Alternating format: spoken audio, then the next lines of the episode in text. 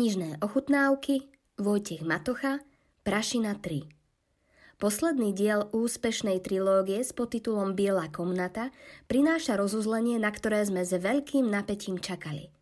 Prašina je zvláštna štvrť Prahy, v ktorej nefunguje elektrina ani žiadne moderné technológie. Je to tiež miesto rôznych dobrodružstiev, troch detí, Jirka, N a Tonyho.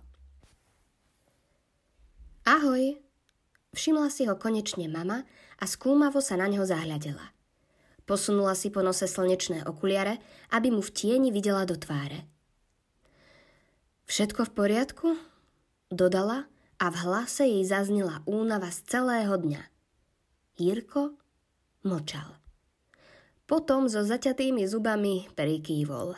Mama zdvihla obočie, ešte raz sa na neho zadívala, ako keby mu chcela čítať myšlienky, no druhý krát sa už nespýtala.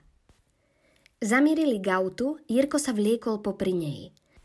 Vôbec nič nie je v poriadku. Chcelo sa mu kričať.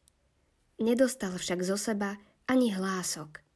Slová mu uviazli v hlave a teraz sa v nej bolestivo odrážali sem a tam. Celé popoludne sa jej snažil dovolať. Nezáležalo na tom, že sa ho rodičia budú vypitovať. Najskôr počul vyzváňanie, potom už ani to nie. N vypla telefón a Jirko sa už trikrát dovolal len do hlasovej schránky. Napísali jej dve správy, ale ona na žiadnu z nich neodpovedala a zrejme si ich ani neprečítala. Jirko pochodoval po byte sem a tam, nedokázal chvíľu obsedieť na jednom mieste. V hlave si premietal desiatky, možno stovky rozhovorov, ktoré sa nikdy neuskutočnili. Čo jej mal povedať, ako by na to ona reagovala, čo by potom povedal on – Večere sa ani nedotkol. Dokázal myslieť len na to, či už odpísala. Neodpísala. Večer sa prihnala búrka. Jirko sedel na parapete a pozoroval ľudoprázdnu ulicu. Po skle stekala voda, vietor hvízdal v škárach pod oknom. Po mokrej ceste prešlo auto. Jirko sa nepokojne pomrvil. Pohľad sa mu proti vôli zatúlal hore nad strechy k tmavému kopcu vysoko nad mestom, ktorého prítomnosť v tme a daždi sotva tušil. Keď si predstavil, že by sa v takomto nečase znovu ocitol v tmavých uličkách medzi opustenými domami, prebehol mu mráz po chrbte. V nasledujúcom okamihu oblou ožiaril blesk a z tmy sa nakrátko vynorila silueta šibeničného vrchu. Jirko odvrátil zrak – Zlé spomienky sa vracali. Nemysli na to, prikázal si. Už sa tam nikdy nevrátiš. Je to minulosť. Stisol tlačidlo na mobile, displej sa rozsvietil. Stále nič. Žiadna správa. Nemal by jej ešte raz zavolať? Zadrčanie zvončeka. Mohla to byť N? Počul, ako mama ide do predsiene a hovorí s niekým cez domáci telefón. Ponúkla tomu neznámemu, že môže ísť hore, ale on nechcel. Klepnutie závesného slúchadla. Máš návštevu, čaká ťa dole, zavolala na Jirka. O 10 minút nech si naspäť, áno? Jirkovi spadol kameň zo srdca. N dostala rozum. On sa jej teraz ospravedlní a všetko bude ako predtým. Zoskočil z parapety. Na schodišti Jirkovi zhaslo svetlo. Posledné poschodie zbehol po tme a na prízemí po pamäti nahmatal vypínač. Vstupnú halu zalial studený jas žiarovky. Ahoj, ozvalo sa ticho. Vo dverách stál chalan s tmavými očami, lícami mokrými od dažďa a zlepenými čiernymi vlasmi. Na sebe mal športovú bundu, šortky a zablatené biele tenisky. V ľavej ruke držal pokrčený kus papiera – Jirko ho takmer nespoznal. Za posledný pol rok, čo sa nerozprávali, sa celkom zmenil. Zmohutnel v pleciach a vyrástol, takže bol teraz o pol hlavy vyšší než Jirko. Zmužnel. Čo tu robíš? Opýtal sa Jirko chladne a Tony uhol pohľadom. Niekoľko sekúnd stáli oproti sebe a nikto nepovedal ani slovo. Po otvorenými vchodovými dverami dnu doliehalo šumenie dažďa. Potrebuješ odo mňa niečo? Tony prestúpil z nohy na nohu. Očividne nevedel, kde začať. Mm, Nie je u teba N? Hlesol.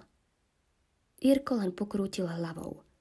Nemal chuť sa s Tonym baviť. Vlastne to všetko spôsobil on. Keby ich Tony na jeseň nepodrazil a nezaplietol sa s Klementom Hroudom... Nehovoril si s N náhodou v poslednom čase? Dodal Tony. Chcem povedať, či... či sa trebárs niečo nestalo medzi vami dvoma. Keby aj hej, tak je to len naša vec odpovedal Lírko a zase zavládlo nepríjemné ticho. Tony sa zatváril skrúšene. Írko nevedel, čo všetko sa Tony dozvedel, ale tak či tak bol posledným človekom na svete, ktorému by sa chcel teraz zveriť. Pozri, je mi jasné, že, že ma asi nevidíš veľmi rád, ale ja... tal Tony. Sa s tebou potrebujem porozprávať. En je moja sesternica a deje sa s ňou niečo divné. Neviem čo, ale bojím sa o ňu. Vyslovil tú vetu so zvláštnou naliehavosťou, akú u ňoho Jirko za roky spoločne strávené v školskej lavici nikdy nezažil. Čo sa deje? En bola popoludní u nás, začal Tony. Nebol som doma. Pýtala sa na mňa a vraj vyzerala rozrušenie. Mala červené oči, ako keby predtým dlho plakala.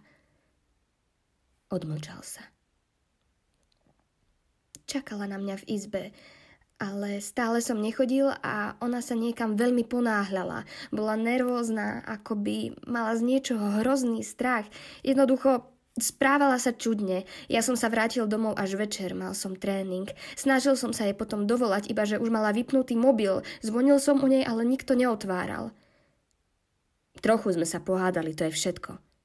Uškrnul sa Jirko. Hm, neviem.